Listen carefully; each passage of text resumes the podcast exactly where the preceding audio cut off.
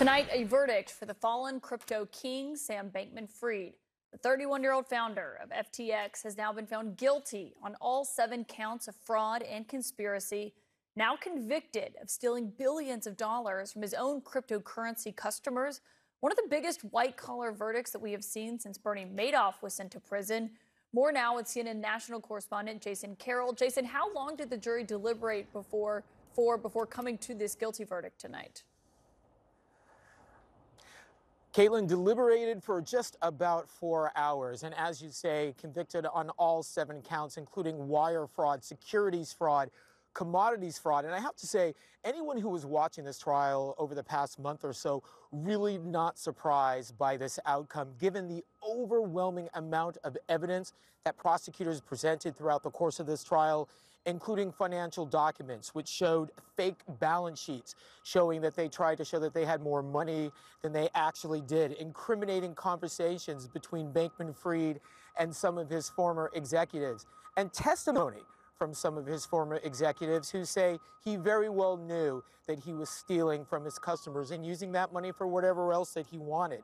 Throughout this trial, Kaitlan, prosecutors really portrayed this man as someone who was obsessed with greed, someone who was overly ambitious, a man who thought he could be president one day.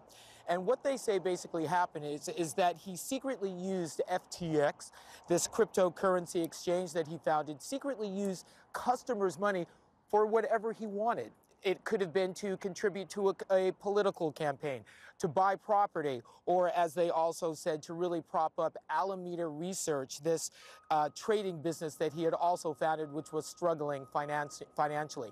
One of the star witnesses that court watchers were that saw during the course of this trial, his ex-girlfriend, Caroline Ellison. She's a former CEO uh, from Alameda Research, and she said that he very well knew that they were stealing money from customers, funneling it to other places, that they lied to investors. She said that they lied to auditors. And of course, the man testified himself. Uh, Bankman Fried testified and really tried to present himself his own narrative, showing that he was someone who was trying to make as much money as possible, to try to give as much money away to good causes. But he really didn't do himself any favors because upon on cross-examination, when he was asked over and over about specific details about his business, he said, I can't recall or I can't remember. He said that more than 100 times. Jurors just simply didn't buy it, Kaitlan.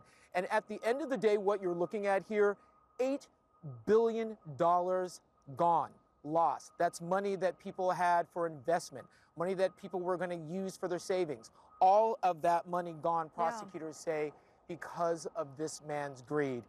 Just want to point out that uh, the U.S. Attorney came outside court just tonight and said the following about this. They said the government has no patience for fraud and corruption. He will be sentenced on March 28th. And Jason, Kaitlan? just before you go, I mean, given he was at the top, I mean, he was the pinnacle of cryptocurrency. Yeah. What was his reaction in court today when they read that guilty verdict? Well, he, well, he was clearly nervous. Before, earlier uh, during the evening, uh, when he was standing in front of the court, he was tapping his foot. And, and, and a number of court observers, we, again, no surprise here, given the overwhelming amount of evidence that was presented here. And everyone was wondering what could possibly be the defense here. And again, at one point, the defense says he told jurors if, it, if a mistake was made, it doesn't mean it's a crime. It was clear he was nervous, given the amount of time that jurors had to make their decision just four hours. They, in all likelihood, knew what the outcome was going to be.